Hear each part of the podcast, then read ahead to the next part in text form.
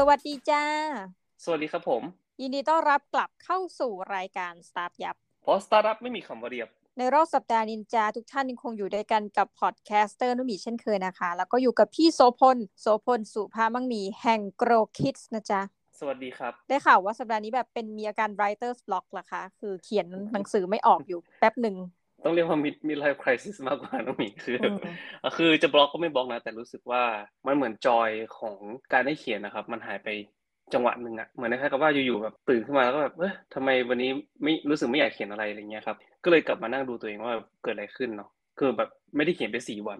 ซึ่งแบบปกติแล้วสี่วันนี้ถือว่าสำหรับผมเนี่ยนานมากนะปกตินี่คือไม่เคยไม่เคยเว้นว่างเลย คือแบบไปเที่ยวหรือว่าแบบขนาดไป เดินทางหรือว่าอะไรเงี้ยครับผมยังพกแล็ปท็อปหรือไม่ก็ iPad อะไรเงี้ยไปเขียนหนังสือด้วยด้วยตลอดเวลาเลยนะแทบจะเขียนทุกวันอะไรเงี้ยวันละนิดวันละหน่อยไม่แปลหนังสือก็ไม่เขียนหนังสืออะไรเงี้ยไม่เขียนบทความหรือว่าอะไรเงี้ยสักอย่างหนึ่งต่างๆนะแต่ว่าสี่วันที่ผ่านมาเนี่ยมันอยู่ๆมันก็แบงค์ไป ซึ่ง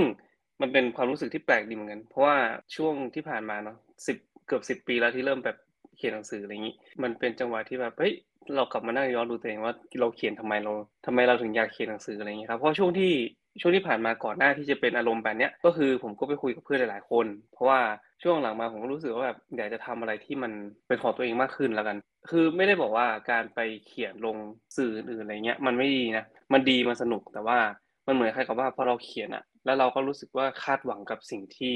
สิ่งที่เราเขียนไป คือเราเขียนแล้วเราอยากจะทำให้มันออกมาดีใช่ปะแล้วแบบพอเราเขียนลงในสื่อครับ เราก็จะแบบ มันมันจะมีแล้วล่ะว่าแบบเออยอดไลค์เท่าไหร่ยอดแชร์เท่าไหร่นู่นนั่นนี่อะไรเราก็ยิ่งคิดอย่างอะพูดถึงเรื่อง Facebook เนี่ยผมลงที่ The Matter อะไรเงี้ยเออเกือบหมื่นไลค์ประมาณเนี้ยแล้วก็แบบแชร์เยอะมาก ซึ่งแบบมันก็ทำให้เรารู้สึกว่าเออ พอเราเขียนได้ดี มันก็มันก็รู้สึกภูมิใจเนาะแต่ว่าพอบางอันเขียนลงไปเสร็จปุ๊บมันแบบร้อยหนึ่งอะไรเงี้ยคือเราก็รู้สึกว่าเฮ้ยแบบงานนี้เราเขียนไม่ดีหรอวะอะไรประมาณเนี้ยซึ่งแบบงานที่เราได้เขียนแบบจำนวนไลค์เหมือนแบบเยอะๆอะไรอย่างเงี้ยเนาะเราก็จะรู้สึกว่าเฮ้ยเราเขียนไม่ดีหรอกแล้วก็ เราก็กลับไปนั่งอ่านนะแล้วมันก็ไม่ใช่นี่หว่ากูก็ตั้งใจเขียนนะบทความนี้อะไรเงี้ยอาจจะตั้งใจเขียนก็มากกว่าอีกบทความหนึ่งด้วยซ้ำมันก็เลยกลายเป็นความรู้สึกนี่แหละว่าแบบเฮ้ยทำไมมันมันเครียดวะอะไรเงี้ยครับซึ่งมันแปลกดีเพราะว่าปกติแล้วส่วนใหญ่จะไม่ค่อยจะไม่ค่อยแคร์สักเท่าไหร่ พอหลังๆมามันมันเขียนลงสื่อใหญ่เยอะมากแล้วก็มันได้เห็นการเติบโตของตัวเองเนาะว่าแบบ เออเขียนแล้วก็แบบมีคนกดไลค์มีคน อันนั้นค่อนข้างเยอะอะไรเงี้ยมันก็รู้สึกภูมิใจนะแต่พอเราได้เขียนแล้วก็มันจังหวะที่มันแบบเฮ้ยอันนี้มันไม่ค่อยไม่ค่อยมีคนสนใจเลยว่าทำไมอะไรเงี้ยเราก็กลับมานั่งดูเฮ้ยดูว่าเราเขียนไม่ดี อะไรประมาณนี้ครับหลายๆอย่าง พอพอมันกลายเป็นอารมณ์ประมาณนี้ปุ๊บก็เลยไปพูดกับเพื่อนหลายๆคนว่าเฮ้ยแบบเฮ้ยอยากจะลองทำอะไรที่มันเป็นของตัวเองมากขึ้นอะไรอย่างนี้ ว่าเออหรือว่าควรจะหันกลับมาเขียนให้กับเพจของตัวเองเนาะอย่างของเพจของผมส่วนตัวเนาะก็แบบเพจของสมบูรณ์สุภาพมันมีอะไรเงี้ยก็เขียนลงซึ่งแต่ก่อนก็เขียนนะก็คือก็เขียนแบบบ่นพร่ำเพื่อไปอะไรเงี้ยครับ โดยที่แบบไม่ได้สนใจอะไรมากก็คือแบบอยากแชร์เรื่องอะไร อยากคุยเรื่องอะเรื่องวันนี้อยากคุยเรื่องแบบศรีลังกาอะไรเงี้ยเราก็จะแบบไปหาคู่มาแล้วก็แบบเออเอามายำยำยำแล้วก็แชร์ ก็แบบเขียนแล้วก็เหมือนคล้ายแบบเป็นบล็อกโพสต์อันหนึงอะไรประมาณนี้ครับ ซึ่งเราก็เริ่มอย่างนั้นนะคือแต่ก่อนตอนที่ผมเริ่มเขียนหนังสือ ผมก็เริ่มอย่างนั้นเลย ก็คือแบบเริ่มจากการแชร์นี่แหละแบบเราเขียนแล้วแบบแล้วเราก็มีความสุขกับการที่แบบได้แชร์ไปอะไรเงี้ยแค่นั้นจบโดยที่แบบไม่ได้คาดหวังอะไรอย่างเงี้ยครับ ก็เลยกลายเป็นว่าเออมันอาจจะเป็นสิ่งที่ผมขาดไปในช่วงหลังเพราะว่าหลังๆมาเนี่ยคือเขียนเพื่อทำงานอย่างเดียว ไม่ได้เขียนเพื่อ entertain ตัวเอง ไม่ได้เขียนเพื่อให้ความรู้สึกว่าเออเราเขียนเพื่อปลดปล่อยอะไรเงี้ยครับอย่าง หลังๆมาเนี่ยเขียนเพื่อเพื่อที่จะแบบหาข้อมูลแล้วก็แบบปั้นบทความให้มันดี แล้วก็เอาส่งให้ให้คนอ่านได้ฟังเลยคนคนอ่านได้อ่าน ก็มันก็เลยแบบหันกลับมาถามตัวเองเหมือนกันว่าเออตอนแรกๆเนี่ยกูเขียนไปทำไมวะอะไรประมาณนี้ โชคดีที่กลับมาที่ฝั่งแล้วก็ได้ไปอ่านบันทึกเก่าๆของตัวเอง บันทึกสมัยก่อนอะไรเงี้ยครับตอนที่เริ่มเขียน แล้วก็กลับมาก็จะเห็นแบบสิ่งที่ตัวเองเขียนแล้วเฮ้ยวันนี้สนุกจังเลยได้เขียนหนังสือ วันนี้สนุกจังเลยได้แบบเขียนเรื่องนั้นเรื่องนี้อะไรเงี้ยครับ แล้วก็ได้ไปอ่านหนังสือของพี่หนงบวพนงเนาะ Day After Day ที่แบบตั้งแต่ปีโอ้สองพันสองพันกว่าแล้วมั้งแล้วก็ตอนนั้นเป็นเล่มหนึ่งที่ผมแบบอ่านบ่อยมาก คืออารมณ์เหมือนคล้ายกับพี่หนงบวพนงพี่นิ้วโกมเนาะจังหวะนั้น แล้วก็จะมีโปรดอ่านใต้แสงเทียนอะพี่ทรงกฎใช่ คือผมชอบอ่านหนังสือแนวนั้นมากช่วงช่วงจังหวะนั้นเนาะแล้วก็ทุกคนก็เติบโตกันไปหมดละ แล้วก็ทีนี้บางคนก็โอ้โหเป็นเจ้าของบริษัทมันยิ่งใหญ่ไปละซึ่งพอได้อ่านกลับมาอ่านหนังสือของเขาอะไรเงี้ยครับเราก็จะเห็นว่าเออบางทีมันจุดเริ่มต้นมาแค่นี้เองนะคือแบบเราได้อ่านหนังสือที่ดีๆ แล้วก็เราอยากจะแชร์ประสบการณ์ เราอยากจะได้ได้คุยแบบวันนี้แบบไปเจออะไรมาได้เรียนรู้อะไรมา สิ่งเหล่านี้มันอาจจะเป็นสิ่งที่ผมขาดในช่วงหลังก็เลยแบบนี่แหละพอกลับมาเหมือนได้จังหวะที่ดีด้วยแหละคือแบบกลับมาแล้วก็เออได้มานั่งทบทวนตัวเองเนาะหยุดไปประมาณสี่ห้าวัน วันนี้กลับมาเริ่มเขียนไว้ละช่วงประมาณตอนเย็นก็แบบก็แบบปื๊ดปื๊ดปื๊ดเลยนะแบบเขียนไหลเหมือนน้ำเลยแล้วก็แบบเหมือนคล้ายแบบอ่านอ่านมานาน เขียนแบบครึ่งชั่วโมงก็จบแล้วบทความหนึ่งอะไรเงี้ยครับก็ถือว่าเออได้ประโยชน์เหมือนกันนะได้ได้หยุดไปสี่วัน ก็ไม่ตันด้วยแหละ คือมันก็ไม่ใช่ตันตั้งแต่แรกนะแค่แบบมันตั้งคำถามกับตัวเองเฉยเอาละก็ในรอบสัปดาห์นี้แหมจริงแอบอยากแชร์เรื่องนี้ต่อนะเรื่องเราน่าจะเผชิญปัญหาอะไรบางอย่างร่วมกัน นะคะ ก็เดี๋ยวขอไปต่อเลยละกันเนาะของประเด็นนี้ก็คือว่าสัปดาห์นี้ก็มี deadline นะคะเบื่อคำว่า deadline มากเลยเออคือก่อนหน้านี้ก็จะเป็นอาทิตย์ที่ได้ทำมันก็ไม่เชิงงานวิจัยอะ่ะเราไม่รู้จะเรียกมันว่าอะไร มันเป็นกึ่งวิจัย เพราะว่ามันไม่ได้มีการขอแบบสิ่งที่เรียกว่าไอ ethical approval อะไรเงี้ยค่ะ คือไม่ได้ขอจริยธรรมการวิจัยในคน แต่ดันไปแบบเหมือนมีข้อคำถามที่ถามเด็กมัธยม ถามเด็กมหาลัยอะไรแบบเนี้ย ซึ่งอันนั้นเป็นโครงการส่วนกลางของมหาวิทยาลัย แล้วเราก็แบบไม่ได้สนใจเลยมาก แต่อยู่ดีคือเขาก็เหมือนมาชวนให้ทำเนาะ เราก็ตอบเพราะว่าเราเกรงใจผู้ใหญ่อะไรเงี้ย พอทำทำไปก็ทางคณะก็เหมือนให้เราอะมาสรุป ก็คือง่าย ๆ คือโยนโยนมาเลยค่ะ แต่ว่างานเนี้ยมันจะเอาไปใช้ คือมันก็มีประโยชน์แหละค่ะแต่ว่ามันจะเอาไปใช้ทำอะไรไม่ได้ เสร็จปุ๊บก็เขาก็เร่งเร่งมาว่าแบบเออจะมี deadline แล้วเราต้องไป present หลายครั้งเลยก็อันนี้ก็เป็นงานที่หนึ่งซึ่งมันก็มาพัวพันกับ deadline ล่าสุด อ่า นี่ก็มีงานวิชาการอีกอันที่จะต้องเขียน คือปฏิเสธไปแล้ว แต่ว่าเขาก็บอกว่า เออ เนี่ยเขาเลื่อน deadline แบบเขียนให้หน่อยได้ไหมอะไรเงี้ยค่ะ ก็ deadline ก็คือวันที่สิบห้ากรกฎาคมนี้ อ่า ซึ่งวันนี้ที่เราอัดกันนี้ก็เป็นวันที่สิบสี่ละพรุ่งนี้แล้วก็คือยุ่งมากเขาก็บอกเอาไม่เยอะเอาประมาณแบบสิบห้าหน้าเองค่ะอะไรเงี้ย อืมแล้วบอกว่า เราก็มีไองานนั้นด้วย แล้วก็มีงานนี้ ซึ่งอันนึงก็แบบจริง ๆเขาอยากได้สักประมาณก่อนวันที่สิบสองกรกฎาแล้วก็อีกอันก็คืองานเนี้ยสิบห้ากรกฎาแต่ว่าที่จะขอแชร์ก็เพราะว่ามีความรู้สึกค่ะว่า การเขียนงานโดยที่ มีเดทไลน์เนี่ยมันมันมีความเครียดนะ คือเหมือนเห็นเวลาที่มันร่นเข้ามาเรื่อยๆอย่างเงี้ยค่ะ แล้วก็รู้สึกว่า เออ ไม่อยากทำเลยอะมันมีความรู้สึกนี้ ไปมาก็เริ่มแบบอะโอเค เรียกได้ว่าแข็งใจเนาะนั่งทำงานชิ้นแรกที่บอกว่าเป็นงานงานแบบของมหาลัยเป็นงานระดับกลุ่มนะ ที่กรุงเทพเหมือนทำกันขยักหนึ่งอะไรเงี้ยอยู่ดีๆก็แบบด้วยความเป็นเขาเรียกว่าพลังอึดหรืออะไรก็ไม่รู้ ก็มี เด็กๆเนี่ยมาช่วยกันแบบช่วยกันทำช่วยกันรวบรวมเนี่ยค่ะ ก็ทำไปเกือบแบบสองร้อยหกสิบกว่าหน้า ก็คือเกือบสามร้อยหน้าว่าง่าย ๆ แล้วก็รีบส่งไป เราก็มีความต้องใช้คำว่าเป็นจุดเจ็บปวดนิดหน่อย คือทำแล้วเหนื่อยมากแล้วรู้สึกว่าเออไม่ได้เลยเลย แล้วพอทำเสร็จก็แบบอะรีบๆตรวจรีบๆจัดหน้ารีบทุกอย่างรีบส่งไปอะไรเงี้ยก็มีคนนะเหมือนคนที่เขาสั่งให้เราทำอะนะหรือองค์กรเขาอะไรเงี้ยหน่วยงานเขาอะก็ส่งปากกามาให้เว้ยที่ ตลกมากเลย มันมันไม่ได้ค่าตอบแทนอยู่แล้วอะไรอย่างเงี้ย แต่ว่าเราก็เลยเห็นถึงปากกาเล่มนั้นแล้วเราก็ขำว่าโอ้โหแบบ เหมือนกับนี่คือสิ่งที่เราทำมาตั้งแต่หลายเดือนแล้วอะไรเงี้ยปากกาหนึ่งแท่ง แล้วเราก็จะจะเก็บปากกานี้ไว้เป็นที่ระทึกเนาะสอนให้ให้เรารู้ว่าแบบเออเราจะไม่รับงานอีก ถ้าเกิดว่าเราเพราะมันไม่มีความสุขอะต้องพูดคำนี้นะกับท่านผู้ฟังใช่ครับเพราะว่าผมเชื่อว่าประเด็นนี้มันน่าสนใจตรงที่ว่า คือหลาย ๆ ครั้งเราเซโนยากอะคือแบบ เราเราไม่กล้าเซโน เราจะบอกว่าไม่กล้าเซโนก็คงไม่ถูกน้อง เราเกรงใจเขาเหมือนแบบบางคนที่มาถามอย่างถ้าสมมติน้องหมีมาถามผมอะไรเงี้ยเราเป็นเพื่อนกันอย่างนี้ใช่ปะหลังๆเนี้ยมันมันทำให้เราเกรงใจนะมันทำให้เรารู้สึกว่าเออแบบเขามาถาม คือเขามาขอให้เราไปไปสอนหรือว่าเขามาขอให้เราไปทำนู่นทำนี่อะไรเงี้ยแล้วเรารู้สึกว่าเอ้ยโหยแบบทำงานด้วยกันมาตั้งนานอะขอนิดนึงอย่างเงี้ยแบบแค่เวลาสองชั่วโมงอะไรเงี้ยประมาณเนี้ยซึ่งอ่าแน่นอนแบบเฮ้ยมันมันไม่ได้มากมายนะเว้ยแต่ว่าบางทีอะบางจังหวะของชีวิตอะ มันไม่ได้จริงๆอะคือช่วงประมาณสองสามอาทิตย์ก่อนนี้ผมมีตัวอย่างอันหนึ่งซึ่งว่า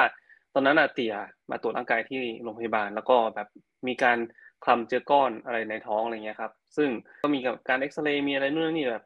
กระบวนการคือประมาณอาทิตย์หนึ่งซึ่งจังหวะนั้นอะโอ้โหแบบชีวิตผมวุ่นวายมากคือต้องเขียนทั้งเขียนงานเนาะส่งหนังสือส่งส่งงานแปลหนังสือ เขียนหนังสือทุกวันส่งวันละคอลัมน์อะไรเงี้ยแล้วทีนี้เนี่ย มันมันก็มีจังหวะที่ว่าก็จะมีเพื่อนคนหนึ่งที่แบบเป็นคุณครูสอน แล้วทีนี้เขาก็แบบชวนผมเนี่ยไปเป็นวิทยากรให้กับเด็กมปลายเรื่องเกี่ยวกับ storytelling อะไรเงี้ยครับเมื่อไหร่ครับการเล่าเรื่องเนาะเพราะว่าเขาอยากจะให้เด็กๆเนี่ยสามารถที่จะเล่าเรื่องเป็นในการที่แบบไปพิชชิ่งหรือว่าอะไรต่างๆนานาซึ่งแต่ก่อนนะคือผมผมผมเคยไปสอนครั้งหนึ่งละ แล้วก็ตอนนั้นเป็นคลาสออนไลน์ก็คือก็จบไปไม่มีอะไร แต่ว่าครั้งเนี้ยก็คือเหมือนครับเขาอยากจะให้ไปที่ห้อง แล้วก็ เพื่อที่ไปสอนเด็กๆอะไรเงี้ยครับช่วงเวลาเช้าประมาณแปดโมงซึ่งซึ่งจังหวะนั้นอะมันคือมันเป็นเพื่อนกันมานานไงแล้วเราก็รู้สึกว่าแบบจะจะปฏิเสธยังไงดีวะอะไรประมาณนี้ครับแต่ว่าพอพอมานั่งคิดดูก็คือแบบเราถ้าสมมติว่าเราไม่รีบปฏิเสธเขาไปอะเขาจะยิ่งแบบมีความหวังอะเหมือนคล้ายแบบเหมือนแบบมีมีผู้หญิงไม่ชอบอะไรเงี้ยแล้วเราไม่ปฏิเสธเขาไปตั้งแต่ต้นๆอะมันจะยิ่งแบบมันจะยิ่งแบบถลำลึกเข้าไปเรื่อยๆใช่ปะเราก็ต้องแบบเฮ้ยบอกว่า ต้องบอกไปเลยว่าเฮ้ยอาจจะไม่ได้บอกไปเลยว่าไม่น่าได้ เพราะว่าตอนนี้เตี๋ยเข้ามาโรงพยาบาลก็คือแบบบอกไปเสร็จไปเลยตั้งแต่นั้นเนิ่นว่านั่นแหละถ้าถ้าไม่ตัดไฟแต่ต้นลมอะมันจะยิ่งทำให้เราถลำลึกเข้าไป แล้วก็ทำให้เราไปเสียยากขึ้นเรื่อยๆ อันนี้ผมได้เรียนรู้แล้วว่าถ้ามันมันเป็นจังหวะที่ไม่ใช่จริงๆควรจะปฏิเสธเลยณจังหวะนั้นอย่าไปคิดมาก เพราะว่าเขาจะได้ไปหาคนอื่นได้ คืออย่าคิดว่า อย่าคิดว่า อย่าคิดว่าคุณเป็นตัวเลือกเดียวอะ สำหรับเขาอะเออเพราะฉะนั้นเนี่ยเขาสามารถที่จะไปหาคนอื่นเพื่อที่จะมาทำงานตรงเนี้ยให้ดีได้คือถ้าสมมติยิ่งเรารอเข้าไปอีกเรื่อยๆบอกว่าเฮ้ยเดี๋ยวขอดูก่อนนะเดี๋ยวขอดูเตียก่อนหรือว่าแบบอะไรต่างๆนานาอะไรเงี้ยเขาจะแบบเหมือนเหมือนยื้อเขาไว้อะ เพื่ออะไรอะ เพื่อให้เราเพื่อให้เราจะได้ไปเงี้ยเหรอมันไม่ใช่ไง คือเราควรจะเราควรจะตัดไปเลยแล้วก็บอกให้ว่าเออเหตุผลคืออะไร ไว้ครั้งหน้านะแบบที่สามารถที่จะทำได้อะไรเงี้ย ก็คือถ้าเป็นเพื่อนกันครับ จริง ๆ มันยกโทษให้กันได้ มันไม่มีอะไรเลย แต่ว่าถ้าเป็นหัวหน้า อันนี้ อันนี้พูดถึงในมุมของคนเพื่อนก่อนแล้วกัน relationship ที่เป็นเพื่อนความสัมพันธ์ที่เป็นเพื่อน แต่ว่าถ้าสมมติว่าในในมุมมองของงานหรือว่าหน้าที่ของงานนะครับ อันนี้คือผมเชื่อนะว่าคนคุณควรจะปฏิเสธงานที่มันเกินหน้าที่และมันไม่ใช่สิ่งที่มันไม่ใช่สิ่งที่คุณอยากจะทำอะ อันนี้จริง ๆ คือแบบผมเห็นหลาย ๆ คนที่แบบพยายามจะแบกงานของบริษัท พยายามจะแบกงานของทุกคน เพียงเพราะว่าตัวเองไปเสียคนอื่นไม่เป็น แล้วมันทำให้ตัวเองเป็นทุกข์มาก ๆเลย อันนี้แบบผมเห็นมากับมือเยอะมากใช่ครับเอออันนี้ก็แบบแอบอยากแชร์เพราะนั้นก็ที่ผ่านมานะคะ ก็เลยสรุปรวมกันเลยแล้วกันว่าเออหนึ่งเราก็เรียนรู้นั่นแหละจากจากเรื่องนี้ว่าเออเราก็น่าจะปฏิเสธไปตั้งแต่แรก เพราะว่ามาถอนตัวตอนหลังเนี่ยมันยากมาก ทีนี้พอเป็นอะโปรดักต์นี้เสร็จแล้วอันที่หนึ่งนะเดี๋ยววันนี้ก็จะเหลืออีกสักประมาณวันสองวันเออต้องเรียกว่าเรียกว่าอัจฉริยะข้ามคืนจะต้องทำให้เสร็จอีกงานหนึ่งซึ่งจะเสร็จแน่แหละเออแต่นี้มีคำถามพี่โสพลเพราะว่า อยู่ดีๆ พอเวลามันมีงานเนี่ยนะ มันก็จะแบบรัวมากค่ะ อะได้แก่ คือจะมีอีก deadline หนึ่ง ซึ่งอันนี้ก็เป็นงานใหญ่ แต่ว่าก็ไม่เกี่ยวกับมหาลัยเรา เออ เหมือนมหาลัยอื่น ใหญ่มากอันนี้นะคะ เราก็แบบ ตอนแรกก็ตอบรับไปอีกแล้วเหมือนกันนะคะ แต่ว่าในระหว่างที่อันนั้น deadline แบบสมมติอีกสักเดือนหนึ่งอะไรเงี้ย เฮ้ย แต่ว่าอยู่ดีพี่ พอเรามาเขียนงานชิ้นเนี้ยที่เรากำลังทำชิ้นสองชิ้นเนี้ยมันเป็นเหมือนความไม่เชิงว่าไฟติดนะ แต่มันความรู้สึกว่าเฮ้ย อยู่ดีเราก็เห็นงานอื่น ซึ่งเราคิดเองเฮ้ยเราอยากทำงานเนี้ยอ่าแต่เป็นงานแทรกอะเหมือนกับว่าเราอยากเขียนงานเรื่องเนี้ย แล้วเราก็อยากเขียนงานเรื่องอีกเรื่องหนึ่งอยากเขียนงานอีกสองเรื่อง ถึงแม้ว่ามันจะไม่ได้เกี่ยวกับความก้าวหน้าในการงานเราเท่าไหร่หมายความว่าเอาไปขอตำแหน่งวิชาการอะไรไม่ได้แต่แบบอยากเขียนมาก แล้วเรารู้สึกว่ามันเป็นเรื่องใหม่เออแต่ว่าในขณะเดียวกันก็จะมีอีก deadline สำคัญอีกอันที่ เหมือนถ้าเขียนสองชิ้นเนี้ยจะไปขวางอีกชิ้นหนึ่ง อันนี้ก็แบบแอบคิดว่าอยากขอคำแนะนำจากพี่โสพลว่าเหมือนอารมณ์ศิราณีนะคะ แต่เวอร์ชั่นการทำงาน ถ้าเกิดเราเรามีความอยากมีไฟอยู่แล้วเช่นเนี้ย แต่ว่ามันมีสิ่งที่เขาเรียกว่าเป็นการจัดลำดับเนี่ยจะมีวิธีการแนะนำยังไงดีคะพี่โสพลมีมีอะไรขวางมีอะไรขวางทางอยู่ใช่ไหมอ่าใช่ใช่ใช่เออผมว่าผมว่านี้เป็นคำถามที่ดีนะ คือส่วนใหญ่แล้วอะผมจะทำในสิ่งที่ผมอยากจะทำพูดแบบทุบกำกำปั้นทุบดินเลยคือแบบว่า ผมจะเป็นคนที่ค่อนข้างที่เอาแต่ใจตัวเอง ค่อนข้างที่เยอะเลยแหละทำไมถึงเลือกทำงานนี้อะไรเงี้ยผมก็จะบอกว่าผมแค่อยากทำจบแค่นั้นเลย ไม่ได้มีไม่ได้มีความหมายอะไรเลยคือแบบผมแค่รู้สึกว่างานนี้มันจะทำให้ผมได้เรียนรู้อะไรบางอย่างกับสิ่งที่ตัวเองได้ลงมือทำลงเอ่อถ้าสมมติว่าเป็นงานที่แบบ ถ้าถ้าสมมติเรามีหน้าที่อยู่แล้ว อันนี้ดีกว่าอย่างตอนเนี้ยผมมีหน้าที่ในการเขียนหนังสือเนาะเขียนคอลัมน์อะไรต่างๆนะใช่ไหมแต่พอถ้าสมมติว่ามีงานอะไรบางอย่างที่แบบเฮ้ยมิ่งน่าสนใจว่ะ อยากลองทำดูอะไรเงี้ยครับผมจะเริ่มจัดตารางชีวิตละเปิดให้แบบเออตอนนี้แบบมีอะไรบ้างอย่างเงี้ยครับเสร็จปุ๊บก็จะมาวางวาง priority ก่อนเลยว่าแบบเออตรงนี้ตรงนี้กูต้องทำนะ เพื่อที่จะว่ากูจะมีเงินแดกข้าวไปในเดือนหน้าอะไรเงี้ยครับเอออันนี้คือแบบอันนี้คือสิ่งที่ต้องทำเนาะก็จะแบบวางจังหวะวางจังหวะเสร็จปุ๊บก็จะดูเลยว่าแบบเออวันเนี้ยมีอะไรที่แทรกได้บ้าง แทรกแล้วมันจะไปกระทบกับอะไรหรือเปล่าอะไรเงี้ยครับ ซึ่งถ้ามันไม่ได้กระทบกับอะไรมากนอกนอกเสียจากแรงกายแล้วกัน แรงกายแล้วก็แรงใจนิดนึงเพราะว่ามันก็คงเหนื่อยเนาะแต่แบบถ้าสมมุติว่ามันสามารถที่จะทำให้เราพัฒนาขึ้นได้ หรือว่าเราสามารถที่จะทำให้ให้เราแบบเออแบบก้าวไปข้างหน้าได้อะไรเงี้ยผมว่าผมก็จะลงมือทำนะผมก็จะทำอยู่ไม่ว่าจะไม่ว่ามันจะเหนื่อยขนาดไหนก็ตามเพราะว่าผมรู้สึกว่าถึงแม้ไม่ใช่เหนื่อยอะนอนมันก็หายเดี๋ยวพรุ่งนี้ ถ้าสมมติว่าโอกาสเนี้ยมันไม่มาอีกอะไรเงี้ยมันจะทำให้รู้สึกแย่มากครับผม อันนี้คือสิ่งที่ผมคิดนั่นขอบคุณมากนะคะ ก็เดี๋ยวจะลองเอาคำตอบพี่โสพลไปปรับใช้ดูเพราะรู้สึกจริงว่าเออ มันมีข้อแนะนำหนึ่งก็คือว่าเอออย่ารอให้ไฟมา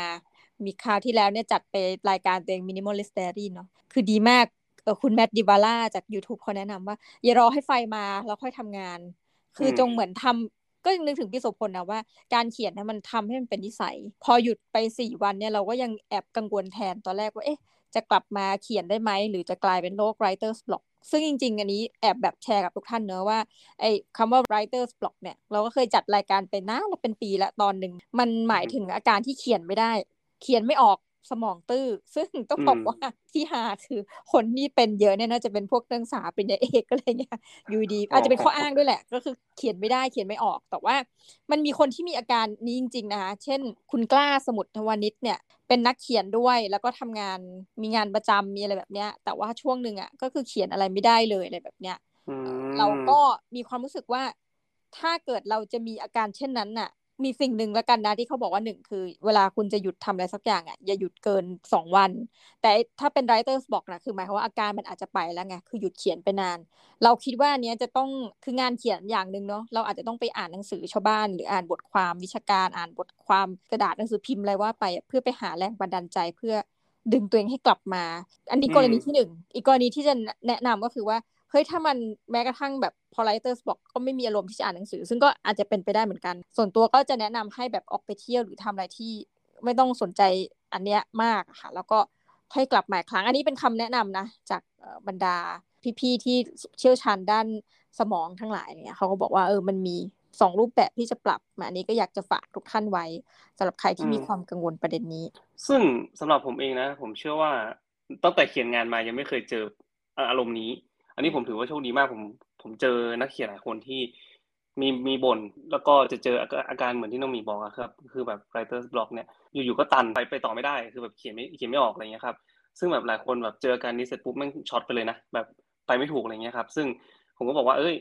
กูโชคดีว่ะกูยังไม่เคยเจออะไรประมาณนี้ใช่ไหมก็คือเพราะว่าก็ก็เขียนมาได้เรื่อยๆอะไรเงี้ยครับไม่ไม่รู้สึกว่ามันมันมีปัญหาอะไร แต่ว่าช่วงสี่วันที่ผ่านมาอย่างที่บอกน้องมีครับมันมันไม่ได้เป็นการ เขียนไม่ออกแต่มันเหมือนคล้ายกับการตั้งคำถามของตัวเองมากกว่าว่าแบบสิ่งที่กูทำกูทำอะไรอยู่วะแบบทำไมมันถึงมีความกดดันทำไมมันถึงแบบเราไม่ได้สนุกเหมือนตอนที่เราเริ่มเขียนแรกหรอเพราะอะไรอะไรประมาณนี้ครับเออก็แบบมีคำถามอะไรเหล่านี้ เกิดขึ้นมามากกว่า แล้วก็โชคดีที่มันแบบมันเป็นช่วงจังหวะที่เป็นหยุดยาวแล้วก็ได้กลับมาบ้านด้วย ก็เลยแบบทำให้เหมือนคล้ายกับได้เจอ นี่ผมขอแชร์เลยนะว่า คุณควรจะจด journal คุณควรจะจดบันทึกชีวิตของตัวเอง ว่า